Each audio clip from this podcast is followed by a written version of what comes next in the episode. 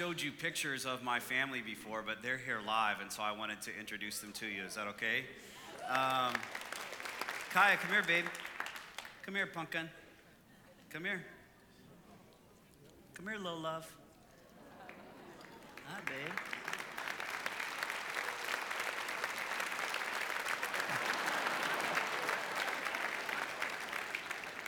You see what I have to deal with? What are you going to do when you grow up, you think? Be a game show host or something? Yeah. All right. Uh, is there anything you would like to say? Would you like to apologize to these people in the front row for dancing your brains out during the music? Haha, yeah. And, and then this is my wife. She doesn't want to come up on platform probably, but she can. Oh, wait, that's, that's a big step. Oh, wow. You did your squats today, huh?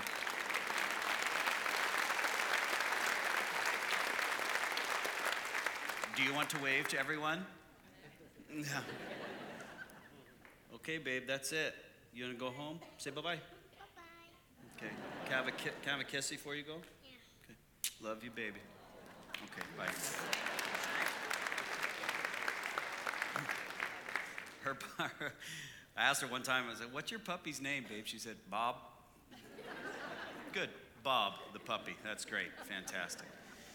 Um, yeah, so I just want to introduce you to those guys. They're, they're, uh, they're a lot of fun. They're my favorite people to be around. Uh, I, like Michelle said, I pastor a church called Bayview Glen Church in Toronto, Ontario. In the first service, she made the mistake of calling it Bayside Church, which is where Zach Morris and AC Slater went to high school. If you watch Saved by the Bell, so that's not the church I pastor. Uh, but uh, I served here for eight years, and I still consider this place home. It's really like coming home. In fact, I talked to Jamie Rasmussen in between services. He is still uh, my pastor and friend and mentor in so many ways. And one of the privileges that I have uh, coming back here, not really as a guest, as a speaker, but not really as a guest, because I feel like coming, this is coming home, is to kind of deal with some family business. And one of the things that I think we need to deal with uh, in terms of a family is to let you know that uh, our friend and pastor Jamie Rasmussen lost his mom this last week.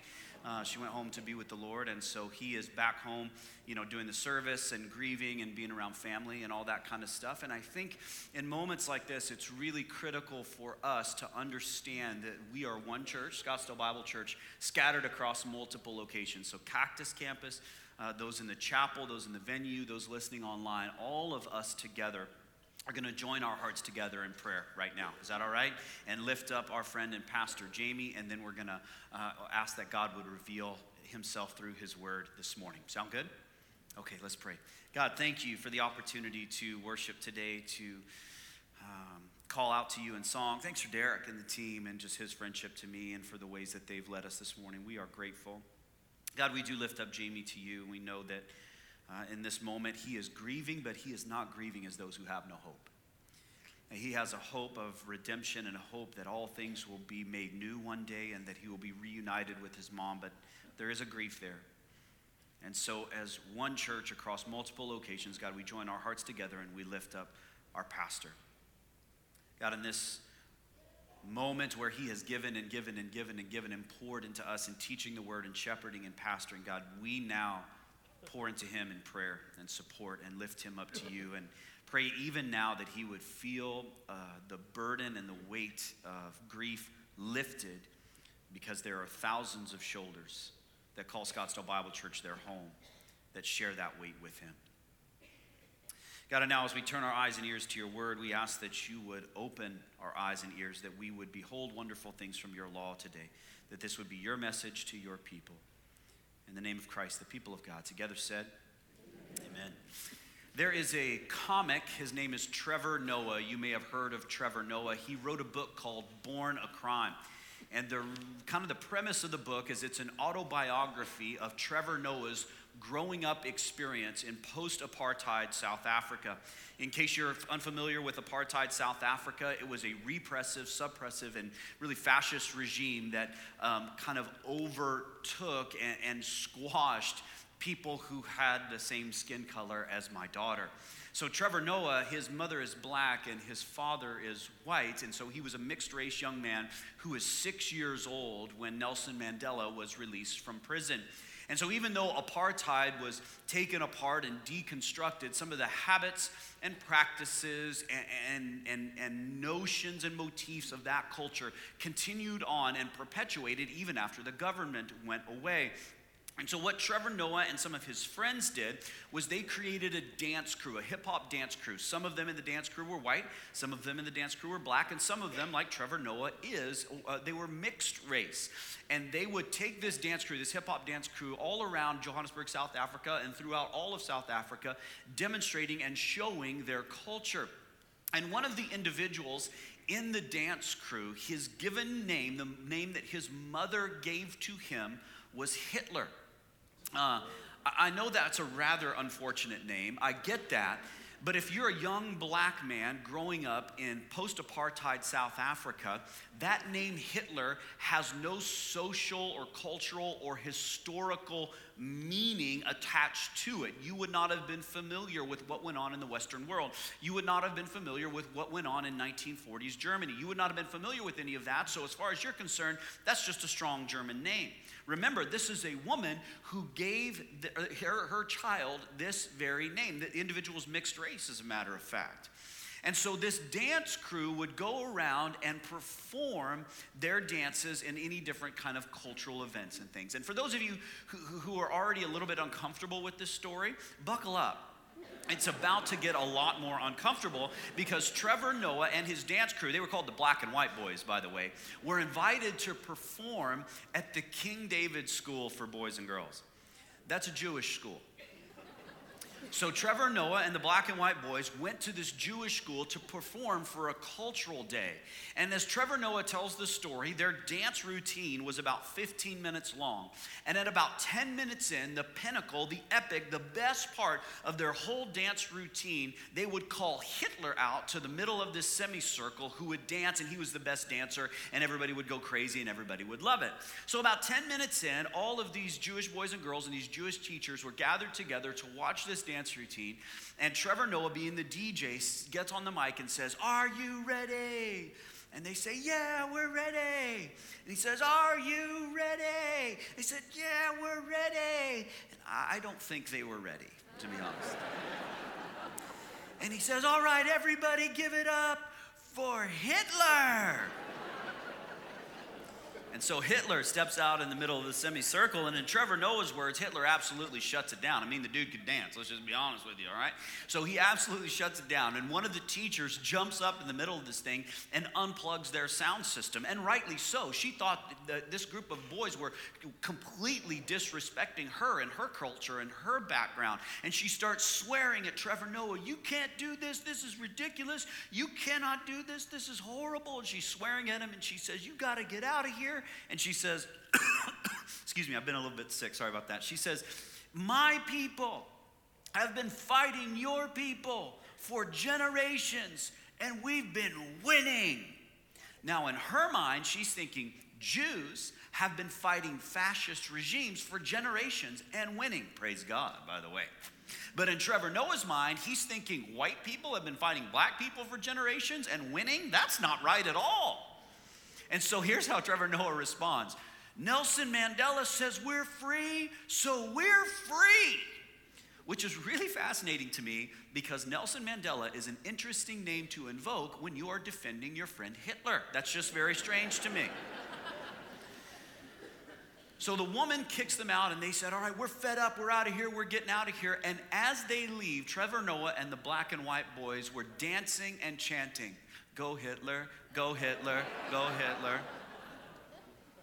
Now listen, some of you like already you're uncomfortable, and that's fine. I'm a guest; they can't fire me anymore. So, um, I tell you that story on purpose, and here's the reason: is because if you and I have a different background, if we come from a different cultural context, if we have a different view of history, if we have different experiences, then the same word might mean two radically different things to you and I. You know what I mean?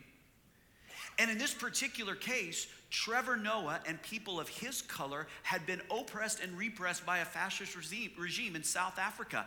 And this woman, who was a Jewish teacher at this Jewish school, her people had been oppressed and repressed by a fascist regime as well. So if they would have understood one another from a social, cultural, historical background, they would have been on the same team. You understand what I'm saying? You know what I mean? But because they didn't, because they had disparate views of this word, th- th- then they had they got into, as my friend Daryl Delhuse used to say, deep yogurt. Because one of them had kind of a positive view, and one of them had kind of a neutral view, and one of them had kind of a negative view, and it caused them to just not even see eye to eye. I want to show you one biblical word, one Bible word, and it comes from the book of Ephesians. That if you and I come in with different backgrounds, different cultural understandings, different family of origin, different marriage experience, different cultural context, historical context, or social context, you might have a really negative view of this word. Or you might have a really positive view of this word. You might have a neutral view of this word. But today we're going to let the Bible define this word. And here's the word Wives, submit to your own husbands as to the Lord. Today we're talking about submission. Some of you might be wondering, like, is there a parking problem? Are we? Is that's why they asked him to preach on submission, so we have less people here on a Sunday? This is, this is what in the world? Yeah, we're talking about submission because this is what the Bible says. And what I want to do is invite you and ask you to just release how you might have defined this word in the past. The positive notions that you may have, the negative notions you may have, even the neutral notions that you may have, so that we can allow God to speak into our definition of this word. And I want to be really honest with you here. It's going to be very, very difficult for some of you because for some women in the room, this word has been wielded as a weapon, hasn't it? You've been told to submit to my physicality, submit to my intellect, submit to my authority. And that's not fair, and it's abusive, and it's sinful, and it's wrong. And I know it's not my fault, but I'm sorry. That's not okay. I'm sorry that you've had to go through that. For some men in the room, you have been the individual who has wielded this word as a weapon. And if I tell you what I really think of you and use the language that I want to use, they definitely will not invite me back. Because that's wrong and sinful and depraved, and you need to repent and get counseling. But for all of us, I, I can't heal all those wounds in a split second, can I? Right? We can't heal all that together just, just by saying, well, let's, let's just redefine the word. We can't do that. But today, I want to ask you to, to just release maybe what your family of origin has taught you about this word. Release what some whack job preacher has told you about this word. Release what maybe your first marriage taught you about this word or your current marriage taught you about this word. We're just going to breathe in, breathe out, and release it, and then allow God to define this word. Uh, Can I ask for your trust here on this one? Are we okay with this? So, all of our campuses, venue, cactus, online, um, chapel, and right here in the worship center, we're all going to take a big deep breath in and then exhale. Ready? Big deep breath in. Ready? Hold it. Hold it. And exhale. And now we're going to allow God to define this word and reveal to us what Paul is charging the church to do, specifically what he's charging husbands and wives to do in Ephesians chapter 5. And it's critical that we see Ephesians chapter 5 within the context of the meta narrative of Scripture. Let me remind you what that is. God created his world perfect. He had an ideal in mind, and when he put it into place, it was perfect. Relationships were perfect. The physical world was perfect. The cosmos were perfect. Unfortunately, that only lasted two chapters, and sin entered into the world and fractured the perfect world that God made. And the Old Testament and then into the New Testament really is just a chronicle of what happens when breaks God's creation ideal. And God, in His mercy, did not leave the world fractured and He did not just delete it and start over. Instead, He initiated and inaugurated a kingdom in His Son Jesus. Amen?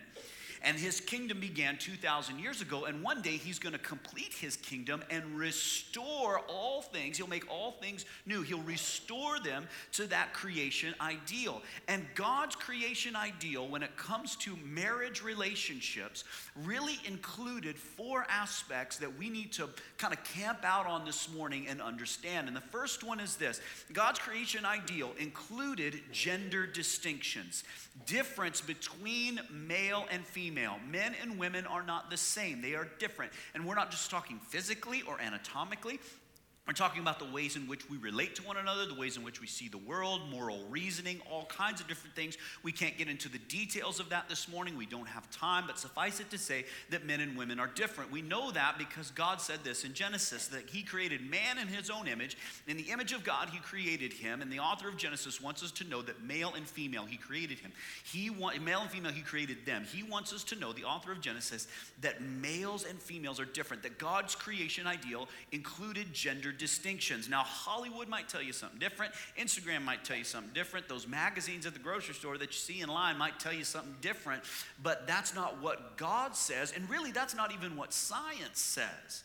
And, and, and the, the, the difficult part is that uh, this notion of feminist theory began to kind of surface in the 20th century. Uh, and feminist theory is good in a lot of ways, not in every way, but in a lot of ways. And one of the things that feminist theory did was they began to put their finger on inequality between males and females. They would say stuff like men can vote and women can't. That's not good. Or men get paid more for this job than women do. That's not good. Or men are, are allowed to oppress women and just get away with it. Well, that's not good. And I agree with that. I'm grateful for that. I did my master's degree at Arizona State University, uh, the greatest university in the history of the world. Go Devils, by the way. And I read a lot of feminist theory there, and I'm grateful for feminist theory, but uh, a lot of feminist theorists made the error of saying genders are equal because they're the same. See, that's where I disagree because God created male and female differently. In fact, a woman named Carol Gilligan in 1982 released a book called In a Different Voice. Carol Gilligan is a feminist theorist. She's in her 80s now. She teaches at NYU. In, in, um, in a Different Voice was published by Harvard University Press. Have you heard of Harvard? The ASU of the East, great school. Um, and in a different voice, Carol Gilligan reminds us that genders are different. Males and females are different. And if you say that they're equal because they're the same, what you do inadvertently is you rob women and you rob men of the unique contribution that they can make to the world because of their femininity or because of their masculinity. So Carol Gilligan says they're not the same. They are equal, but they're not the same. And every other discipline has recognized that since then. Sociology, psychiatry, uh, psychology, anthropology recognize that men and women are different, males and females are different. Do you know why they're different? Because God created it that way with gender distinctions. Let's see the second aspect of God's creation ideal. God blessed them, male and female, and God said to them, Be fruitful and multiply. The new Lucas translation is have sex and make babies. That's really what that is. And fill the earth and subdue it, and have dominion over the fish of the sea, over the birds of the heavens, and over every living thing that moves on the earth. See, this isn't just about naming the animals in the garden, this isn't just about tending the garden. Uh, theologians and scholars call this the cultural mandate. What God is charging man to do is, is create culture create art, create music, subdue the earth, have dominion, build it up, create culture. But God identifies something that's going to be really, really challenging for man in this particular situation in order to achieve this cultural mandate and do what God is calling him to do. And here's the thing that's wrong God says it's not good that the man should be alone. Now, I would say that this is one of the most obvious statements in all of Scripture. Like, I don't need the Bible to tell me it's not good for men to be alone. I don't. Men, think of the dumbest decision you've ever made in your life. Did you run that by a woman first to see if it was okay? No. No, you didn't. No, you didn't. It is not good for men to be alone. So God says, in order for man to achieve the cultural mandate, I will make him a helper fit for him. Some of your Bible translations might say suitable helpmate. And this helper fit that God will eventually make becomes woman. Now, we need to understand what this word helper fit means because it's so critical to understand the nature of women. This first word helper in the original Hebrew, here's the Hebrew characters, and it's transliterated as ezer. And a lot of times we think of the word help as in, you know what, I could push this TV across the stage by myself, I could do that. But it would be easier if I asked Scott here for help. It would make that task easier. That is not this word. It's not this word. It's not as if man could accomplish the cultural mandate on his own, but introducing woman into the picture makes it easier for him. Here's how I know that. Because this word is there, the vast majority of times that it's used in the Old Testament, it's used of God Himself. He is our help, our ever present help in times of trouble. Have you heard that before? That's help, that's helper. It's not as if we could accomplish this thing on our own and God comes in and makes it easier. We can't accomplish it.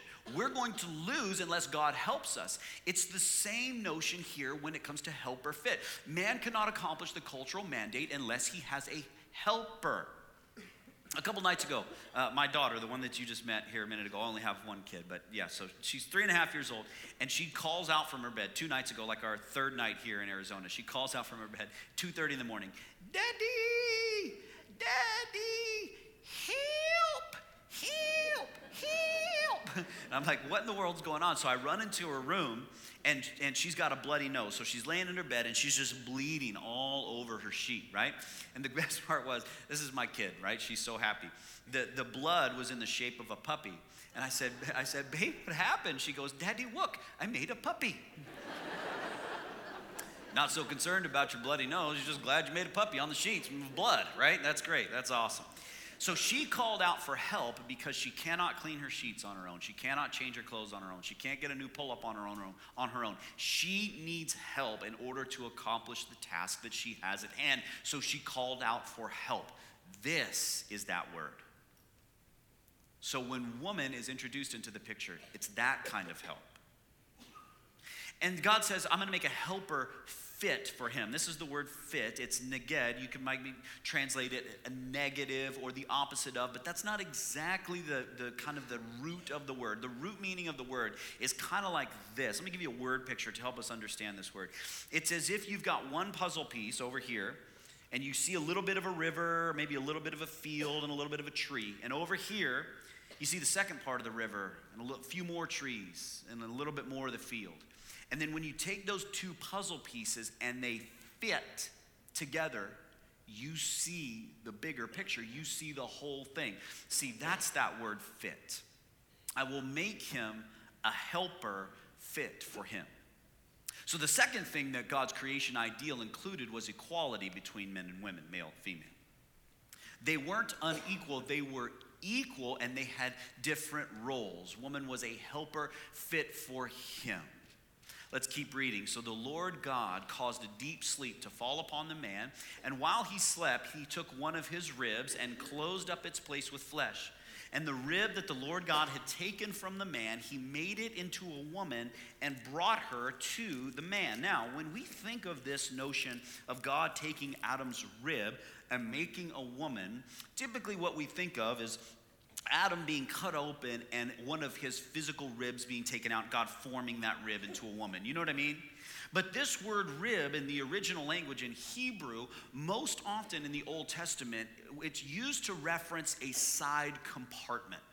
So in the temple, Solomon's temple, there was a side compartment, and it was called a rib, not a rib, but in the original language, it's Hebrew. And here it's translated rib, and later on in the Old Testament, it's translated side compartment. So, John Walton, who is a scholar in Genesis, I don't agree with everything John Walton says, but in this particular case, he helps us understand what's happening here.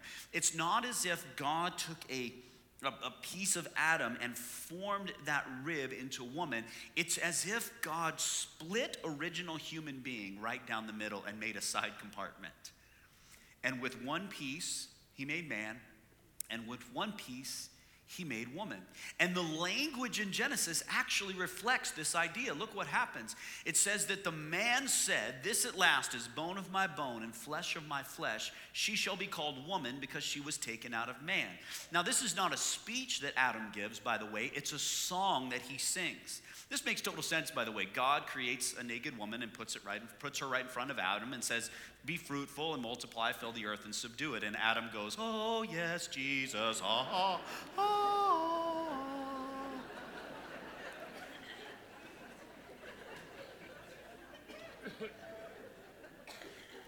That wasn't in my notes. The reason I point this out is because the language reflects this. This word man is Adam. It's where we get our word Adam from when we say Adam and Eve. But this word man is not Adam, it's Ish. It's a totally different word. It's not even derivative of this. It's as if there was one original human being split right down the middle, as John Walton would say, and one side was made woman and one side was made man. Again, this is not this is metaphorical, but but it's an understanding that in God's original design, the creation ideal, there was interdependence between man and woman. Interdependence. They were to rely on each other. They were to work together. They were to lean on each other. And our sin has been screwing this up by changing the prefix for a very long time. We change the prefix to self dependence, don't we? Or we change the prefix to co-dependence. That's a fun one. But in God's creation ideal, He created man and woman, husband and wife, to be interdependent. Now, pay really close attention to this verse from Genesis chapter 2 because we're going to come back to it here in a moment. Therefore, a man shall leave his father and mother and hold fast to his wife. This is God officiating the very first wedding ceremony right there in the garden with Adam and Eve. And they shall become one flesh, and the man and his wife were both naked and were not ashamed. Understand, this is not just physical nudity, this is man and woman being able to be totally transparent with one another. In other words, God's original design, his creation ideal, included trust and vulnerability trust and vulnerability.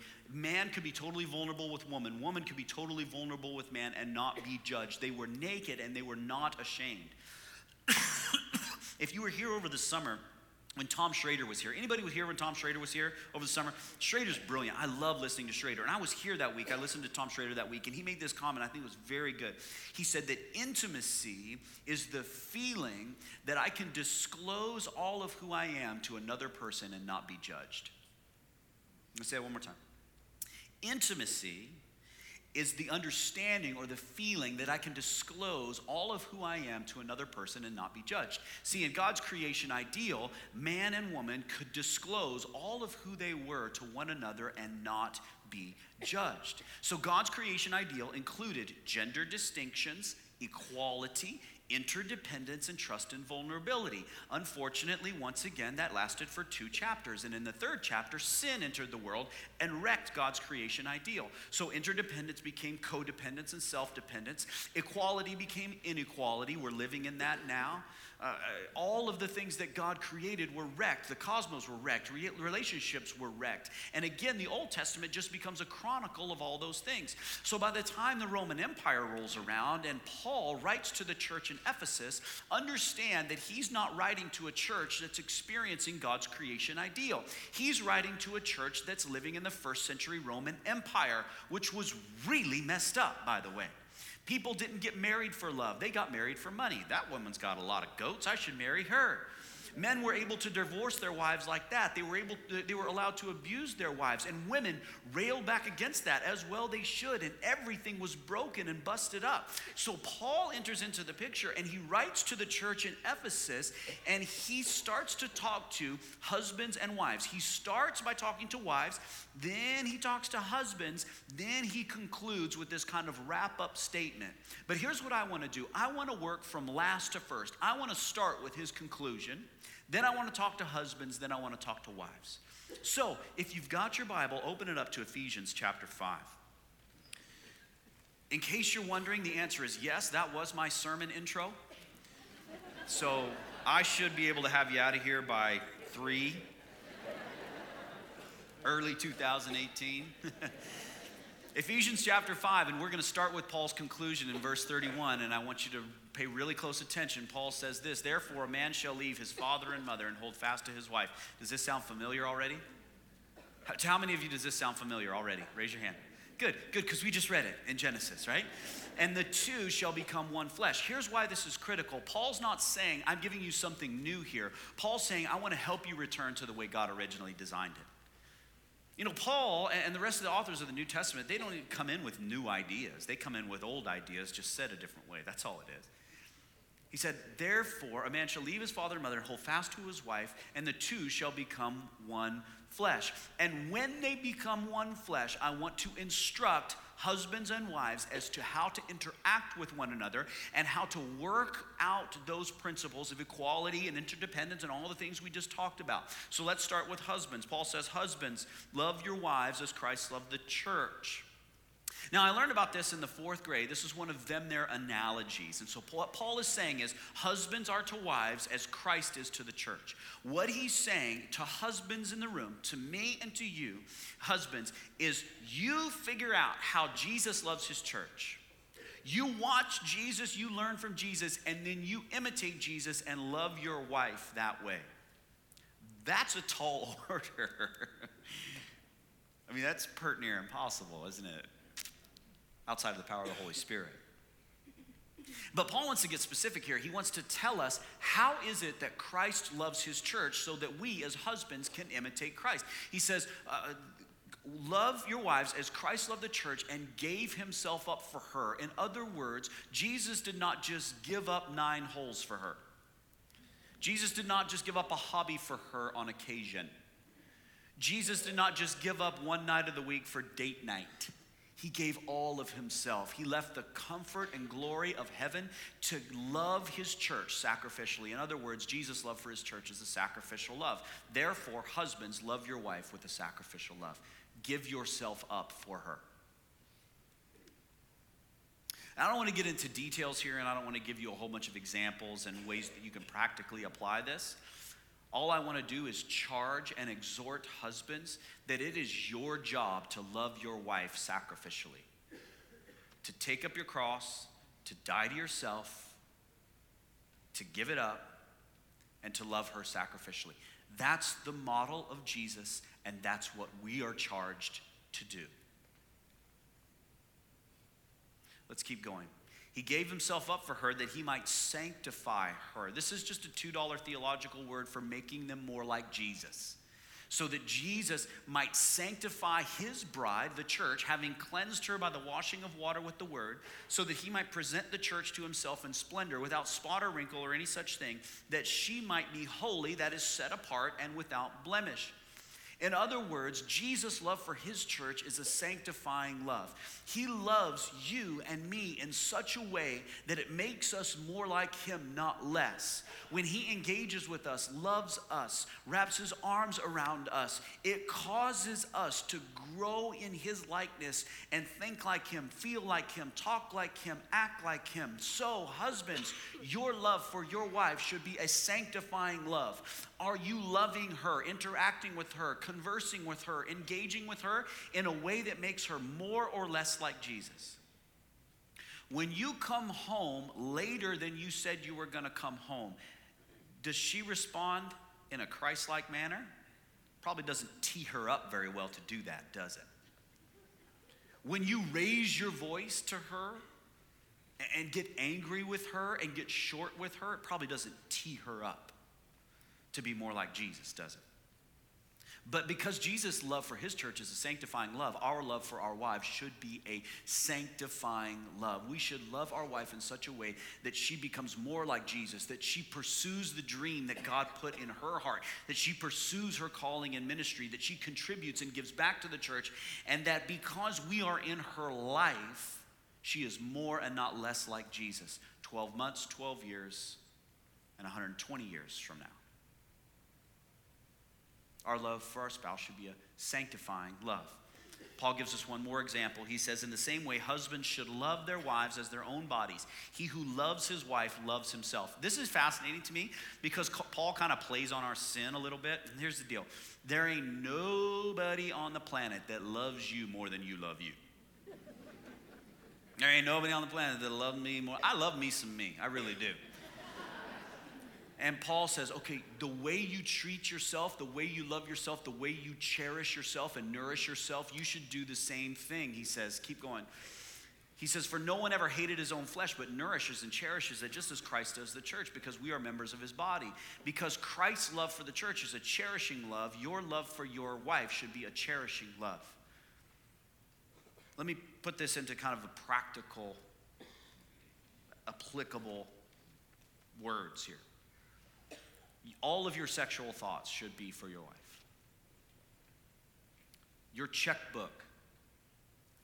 Ugh should be for your wife. Jesus gave everything for the church because he cherishes his bride. He gave everything because he loves and pours out all that he has onto his bride. That's how we should love our spouse, our wife. Now, now that we understand God's creation ideal, now that we understand the call for husbands, let's look at the call for wives. Paul says, Wives, submit to your own husbands as to the Lord. For the husband is the head of the wife, just as Christ is the head of the church, his body, and is himself its Savior. Now, as the church submits to Christ, he's continuing the analogy here, so also wives should submit in everything to their husbands. Now, this particular pericope or paragraph or section is really fascinating to me because just before this verse, verse 22, in verse 21, Paul tells us that all Christians should, should submit to one another out of reverence for Christ. In other words, if you're a Christ follower and there's no place in your life where you are regularly practicing submission to another person, you need to fix that. We need to fix that. We should be submitting to one another out of reverence for Christ. So he says all Christians should, submit to one another. Then he talks specifically to wives and to husbands. But I find it fascinating because I actually went back and translated this from the original Greek. I translated it word for word. Just so you know, your New Testament, the, your Bible, the, the second half anyway, or second second part, the New Testament, was written in, in, Greek. And when it's translated, it's translated in phrases rather than word for word. So I went back and translated this word for word, and I found something really fascinating that I want to share with you and just kind of submit before you. So let's take a look at the NLT, the New Lucas translation of, the, um, of Ephesians 5, verses 21 through 24. Paul says, submitting another in reverence Christ, that's plural, submitting another, submitting to one another in reverence Christ. Wives submit one's own husbands because the husband is the head of the wife, just as Christ head the church, his body, himself Savior. It's a little choppy because it's word for word. Excuse me. Now, as the church submits Christ, so also wives submit in all or everything their husbands. Here's why I find this fascinating because this word submit and this word submit both appear in the original language, they are there. This word submit in brackets and grayed out, and this word submit do not appear in the original language. They're implied. So when Paul says that we should submit to one another, and he says that the church should, should submit to Christ or does submit to Christ, he explicitly uses the word submit. But then when he talks about wives submitting to husbands, it's implied. Now it's clearly implied, and the translators are right to have it there, but it doesn't appear in the original language, that exact word. It's implied. Now, I want to show you another Darryl DelHousaye trick that I learned from Darryl. I'm going to leave the Bible over here. And I'm just going to tell you my opinion, okay? This is my opinion. And I'm just going to submit it to you for your consideration. Here's what I think is happening in this passage I think Paul is far more interested in us being in awe of Christ's love for his church. I really do. I really think that, that his goal is that we would walk away and our affections for Jesus would be stirred and our worship for Jesus would be stirred because we read it and we go, He loves His church so much. And not just that, but He invites us, the one and only earthly relationship that represents Christ's love for His church as husbands and wives. Not pastors and flock, not brothers, not sisters, not parents and children one relationship and one relationship only husbands and wives. And we are invited to reflect Jesus' love to the world through that relationship. Now, that's pretty cool. Now, that word submit is supposed to be there, it's clearly implied. But understand that Paul's goal here really is to stir our affections for Jesus and that that affection for Jesus would overflow into our marriage. What happens, unfortunately, is that when we read the Bible, and we do this a lot, we, we take modern understandings of words and concepts and we superimpose them over the top of the Bible. You ever had that happen before? And, and that's not healthy and helpful. And the reason why is because we're 2,000 years removed from when Paul wrote this letter to the church at Ephesus. 2,000 years. We've got to fill in some time gaps a little bit. I mean, we're hundreds of thousands of miles away from the Roman Empire. It's not hundreds of thousands, is it? It's not. No, it's not. That's like the moon, isn't it? It's the moon? Hundreds of thousands? Okay. We're miles away. Okay. It's a metric system. You don't know. It's kilometers. I'm from Canada. So, we're miles away, historically, geographically, culturally, very separated. And so when we take modern notions, especially of this word submit, and we understand the Bible through our modern filter, we misinterpret and misunderstand what the Bible has to say. So I've found people with a modern understanding of submission trying to superimpose it over the top of Ephesians, and they get angry with the charge. They're like, I can't do that, and that's ridiculous, and, and that's oppressive towards women, or whatever else. Or they just ignore it altogether. I don't even want to talk about it because I'm not sure what to do with it. And the reason why is they take a modern notion of submission and superimpose it over the top of it. Let me give you an example. Does anybody watch MMA or UFC? Anybody watch that? Raise your hand if you are if you're willing and able to say that you watch UFC or MMA. Raise your hand. Good. You're a sinner. All right. You're a sinner. I, am a sinner too. I like MMA. I like UFC. I like when like two animals that look like men get put into a ring and they just like tear each other to pieces. I think that's great. I think they're fantastic athletes. I think they're really good at their craft. I enjoy that. You don't have to enjoy that, and you can sue me if you want. It's fine, but I like that. And there's a couple of different ways to win a UFC fight. You can knock the other fighter out. That means you punch or kick or something, and they just go down and they're totally unconscious. Or there's a technical knockout. That's when a referee engages in the situation and says, no, no, no, no, no, this person is out on their feet. This fight is over. Uh, you can win by decision. Holly Holm lost by decision last night, right? Cyborg beat her by decision last night. So you can win by decision. Or you can win by submission. You can win by submission. Here's what this means it means that one fighter outwits, outlasts, or outstrongs the other fighter, and they put him in some kind of crazy Ric Flair figure four leg lock or something. And the person says, I submit, I tap out, I'm submitting to your power, I'm submitting to all of that. And so what we do is we go, oh, that's what submission is. So that's what God is calling wives to do submit. But can I assure you of something? Marriage is not an MMA fight. like, look, and, and if your marriage looks like this, we have some counselors here that we would love to connect you with. It is not an MMA fight. Is this not the most obvious statement anybody's ever? You're, you know what you're thinking to yourself? This guy's good. this guy's good. When Jamie leaves, we need to get this guy because this is rich. This is good stuff. See, we have a problem when we take a modern understanding of submission and superimpose it over the top of Scripture. You want, to, you, you want me to give you the, the, the biblical understanding of submission? You ready? Have this mind in yourself, which was also in Christ Jesus, who being in very nature God, uh, though he was in the form of God, did not count equality with God a thing to be grasped, but humbled himself, emptied himself by taking the form of a servant, being born in the likeness of men and being found in human form, he humbled himself by becoming obedient to the point of death, even death on a cross. See, this is what I love about Jesus. Not only does he give husbands a model to love their wives well, he also gives wives a model for submission. Do you see it? Therefore, anytime you see a therefore in the scripture, you ask yourself, what is it?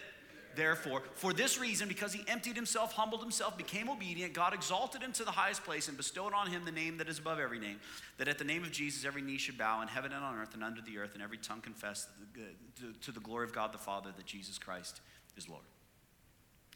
Uh, there's a book called The Meaning of Marriage by Tim Keller. In my opinion, it's the best marriage book out there. And uh, his wife, Kathy Keller, writes a chapter in there. And in that chapter, she hypothesizes and wonders that if Jesus submitted himself and humbled himself, and for that reason God exalted him to the highest place, is it possible that wives submit themselves now and the husband's role is to groom them for ultimate and complete exaltation? Wives, wouldn't you like that? and that's not me. If you want to argue with me, argue with Kathy Keller. I'm just putting that out there so you can talk about that over lunch, ruin your day. It'd be great. So here's what I want, here's what I want to do. Because we've looked at God's creation ideal, and because we've looked at Paul's exhortation to the church at Ephesus in Ephesians chapter 5, I, I want to come up with a cogent biblical definition for biblical headship and for biblical submission. Before we do that, I want to give you two caveats. Two quick caveats, then we'll do the definitions, a couple of practical examples, and then I'll let you go. Here's the two caveats. First, submission applies to marriage only. Did you catch that? That Paul said, Wives, submit to your own husbands? Did you catch that? M- women in the room, if there is a man in your life who is not your husband, who is requesting that you submit to anything, you should run and not walk away from that situation. Submission does not apply to the marketplace, it doesn't apply to sports, it doesn't apply to money, it doesn't apply to anything else. It applies to marriage only. Second is submission is always a choice. It's always a choice. It's fascinating because in chapter 6, Paul begins to talk to slaves and masters. He begins to talk to children and their parents. And he does not say to slaves, submit to your masters. He does not say to children, submit to your parents. He does not say to us, submit to God. He uses the word obey. Slaves, obey your masters. Children, obey your parents. You obey God. That word obey is used countless times in the Old and New Testament. This word submission is only used 13 times in the New Testament. Only 13. And it's when a person of equal stature, equal the skill equal in the eyes of God chooses to willfully place themselves in a submitted role to another person. So, what that means, men, because submission is always a choice, your job is to love your spouse like Christ loved the church. Your job is not to make sure she's submitting to you. That's above your pay grade. That's not your job. Your job is to love her like Jesus loves his church. So submission is always a choice. So here, let's do this. Let's, let's define biblical headship, biblical submission. Biblical headship is completely loving another. according to God's creation ideal, according to the exhortation from Ephesians 5, biblical headship is completely loving another, sacrificial love, cherishing love, tender love, humble love, servant love, completely loving another. And that's men, husbands specifically, what we are called to do for our wives. Completely loving another, giving all of who we are to that individual. And wives, submission, biblical submission, is allowing another to love you completely. It's completely allowing another to love you completely. I'll give you a way this works itself out practically in my marriage here in a minute, but biblical submission is completely allowing another to love you completely. It's not railing against that, it's not pushing back against that. It's saying, I will render myself vulnerable and trust you and give myself unto you and allow you to love me completely. Practically speaking, I want to talk to three people and then I'll let you go. I want to talk to single men, single women, and then married men. Single men when it comes to preparing yourself for marriage, to preparing yourself to be the kind of leader that God has called you to be, the kind of servant that God has called you to be, right now in your life, you need to learn to love. You need to learn to love, single men especially. I meet so many men in their 20s that absolutely are totally underwhelming because they sit around and play video games all day. You know what I mean? It's like, wow, you're really good at Doom. Or what, what do people play that anymore? Super Mario or something? I don't know. Man, you've watched you've watched the Lord of the Rings trilogy 26 times. You are awesome. You are really cool. Like honestly, put the video game controller down, call that pretty girl and ask her on a date. It's not complicated. Single women, you're welcome.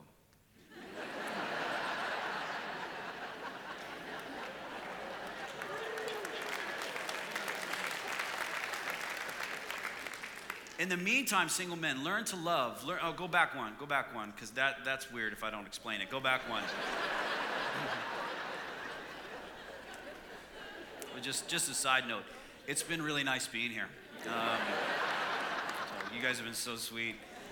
Uh, Learn to love, learn to serve. Lord knows when you get in your marriage you're going to serve. Why not start learning now? Like, learn to serve in biblical community. Learn to serve in intergenerational community. Don't hang out with people that are two years older than you and two years younger than you. Get some older people in your life that are further down the journey that are to help you grow in the ways that you love others sacrificially. Learn to do that now, single men, so that you can be the type of husband that God has called you to be. Women, find a lover. And, and please don't let culture hijack this term and make it purely sexual. Find someone who loves you the way Jesus loves his church. Find someone who loves you the way Jesus loves his church. Oh, better yet, better yet. Find someone who loves others the way Jesus loves his church. Because if they're loving you the way Jesus loves his church, there may be an ulterior motive. You know what I mean? But if they're loving others sacrificially, serving, cherishing, you can trust that that person, hopefully, as much as you can anyway, that that person is growing to be more like Jesus and is going to love you that way. Now, check this out, single women. You are probably not going to find a Christ exalting, Christ like lover of God and lover of others who's going to love you like Jesus loves his church. You're probably not going to find that guy on Tinder. I do not care how many times you swipe right. You, you ain't to find that guy. And look, if you do, I will give you my next paycheck. Which I get paid in Canadian dollars, so it's only like six bucks American. So. But find a lover, find someone who loves well. And it's not gonna be up in the club. It's not gonna be on Tinder. It's not gonna be on whatever else is out there. MySpace. Do they still have that, MySpace? No, they don't, do they? It's not gonna be there. It's gonna be in the context of Christian community. Here's the last thing I wanna tell you, and I wanna speak to married men, is one phrase, one simple four word phrase that has really helped frame this for me in 11 years submission, and framed it for Amy. And it's a phrase that I use on a regular basis in my house. And you can use it if you want want. God gave you eyes, plagiarize. Here it is submit to my love. Submit to my love. It helps me understand what biblical submission is. Here's what that looks like for me. I'll be unloading the dishwasher. Amy be in the other room. She said, Babe, you don't have to do that. You've got stuff to work on. I said, Babe, I want to love you in this way. I'm serving you in this way. I want you to submit to my love. I'll yell it sometimes too. Submit to my love. She, doesn't, she doesn't like it as much as I do, but I think it's fun. And it's not just little things, it can be bigger things. A few weeks ago, Amy was sick, and we have Kaya, who's high energy all the time. We've got a 10 year old Weimaraner who's high energy all the time. Amy was not able to care for them well that particular day, and so I said, I'm going to take them both. We're going to go to the park. We're going to get Wiggles out. And she goes, No, babe, you've got your sermon, you've got other things. And I said, I want you to stay here on the couch, close your eyes, go to sleep, submit to my love. There was just a time, uh, just a couple weeks ago, again, that Amy had a lot of ministry obligations and a lot of people she was kind of pouring into, and she was running on fumes a little bit. And I said, We need to get you in a place where you can be alone because she's an introvert, get you in a place where people are going to pour into you. She goes, Yeah, I know, but I have these things and I want to do this and I have these obligations. I said, That's great. I love your heart, but I, am asking you to submit to my love. I'm loving you completely, and, and I'm asking you to completely allow me to love you right now submit to my love. One more picture of biblical submission for the church to Christ, and then I'll let you go. So, the night before Jesus was betrayed, he's having a Passover meal with his disciples, and he knew that the Father had given all things into his hands, and he had come from God and was going back to God. In other words, he could have said, Submit to my authority submit to my divinity, submit to any number of things, submit to the fact that I am going to God and come from God, submit to all that. But he didn't. He rose from supper, laid aside his outer garments, and took a towel and tied it around his waist. And when he did, he poured water into a basin and began to wash muck and dirt and animal feces off the disciples' feet. He took the lowest position in the house, the position of a slave, and wiped them with the towel that was wrapped around him. And then he came to Simon Peter, who said, Lord, do you wash my feet? Am I going to allow you to love me completely? Jesus was completely loving his church, represented here by Peter. And Peter says, What am I? Oh, Jesus says, What I'm doing now, you do not, do not understand, but afterward you will understand. Peter says, You shall never wash my feet. In other words, I'm not submitting to your love. Jesus says, If I do not wash you, you have no share with me. Simon Peter said to him, Lord, not my feet only, but also my hands and my head. I will completely allow you to love me completely. Understand that these two were not dating, that's not what we're talking about here.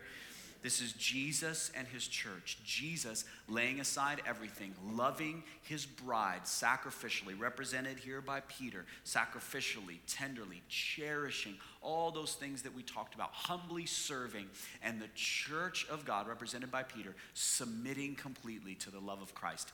That's what your marriage should look like. That's the call of the scripture. And I hope that helps.